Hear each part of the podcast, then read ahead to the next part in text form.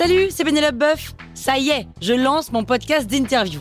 Il s'appelle On tisse la toile et c'est un podcast qui révèle la face cachée des invités. Et d'ailleurs, mes invités, ce sont des CEO et des célébrités comme Gad Elmaleh, Jean-Michel Apathy, My Better Self, Rose Eberstein, Mireille Dumas. Et évidemment, je pose des questions qu'on n'ose pas toujours poser et je leur fais faire des tests, des challenges, je leur fais jouer l'harmonica, grignoter des trucs, bref. Rendez-vous sur On tisse la toile pour découvrir une interview tous les lundis. Ciao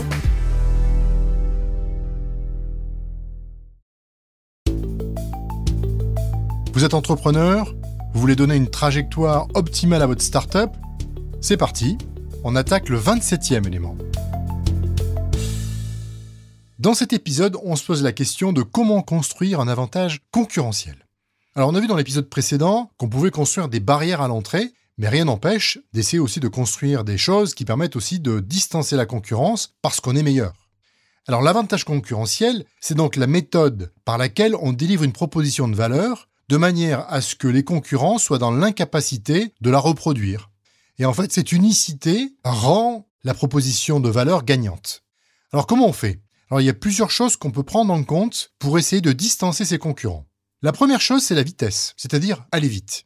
Alors pour Reid Hoffman, qui est le cofondateur de LinkedIn, euh, investisseur chez Greylock et j'en passe, c'est l'avantage essentiel qu'a une startup aujourd'hui.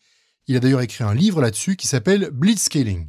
Et il dit en fait, il faut privilégier la vitesse à l'efficacité dans un environnement d'incertitude. Donc ça veut dire qu'il faut aller vite pour être le premier à bénéficier des network effects. Et que donc la vitesse, c'est clé. Et je pense effectivement que pour la majorité des startups, la vitesse est un des avantages concurrentiels, on va dire, primaires. Deuxième avantage qu'on peut mettre en œuvre, c'est le capital. Si vous êtes très fort pour lever des capitaux, et bien évidemment, l'argent est fait pour accélérer des choses qui marchent. Et donc, si vous levez de l'argent de manière massive, vous allez pouvoir accélérer de manière massive ce qui marche déjà et donc distancer votre concurrence. Je vous rappelle que Uber a levé 21 milliards, c'est pas rien, et c'est pour ça qu'aujourd'hui Uber est le numéro un dans son domaine.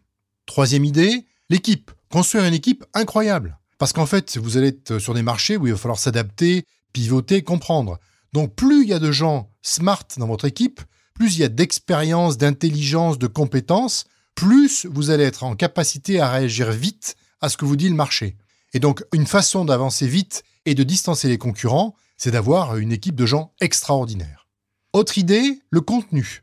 Il se peut que dans le métier dans lequel vous êtes, il y ait de la création de contenu. Si vous pensez par exemple à Facebook, Facebook aujourd'hui a un contenu qui est énormissime. Si vous pensez à des entreprises comme euh, Zillow, par exemple, aux États-Unis, qui référence tous les biens immobiliers, ou bien euh, Yelp, qui référence tous les restaurants, eh bien là aussi, il y a du contenu qui est un contenu historique qui date de revues, de commentaires, de etc., etc., qui est euh, très compliqué à dupliquer et qui donc donne à la société un avantage non négligeable. Autre idée, le buzz. Le buzz peut en fait euh, créer une marque quasiment instantanément. Il y a eu des exemples. Les exemples auxquels je pense, c'est Slack, ou euh, Mercat, je ne sais pas si vous vous rappelez, qui est une plateforme de diffusion vidéo en direct et qui a utilisé Twitter pour mettre les marques en relation avec leurs abonnés.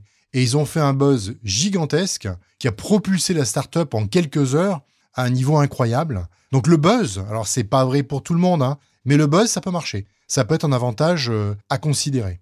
Autre avantage, les relations, qui on connaît. Ça, c'est extrêmement important. Évidemment, plus on est euh, dans un network de gens euh, compétents, de gens connectés, plus on ira vite parce qu'on posera une question, on aura une réponse. On voudra un contact, on aura un contact.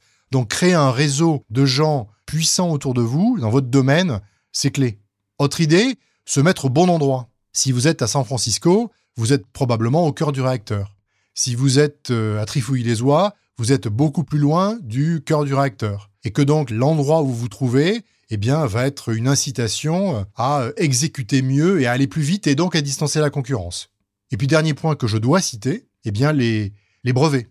Évidemment, un brevet, pas dans tous les cas, mais dans le cas de la biotech, dans le cas d'industrie particulière, un brevet peut être une façon non négligeable de distancer la concurrence.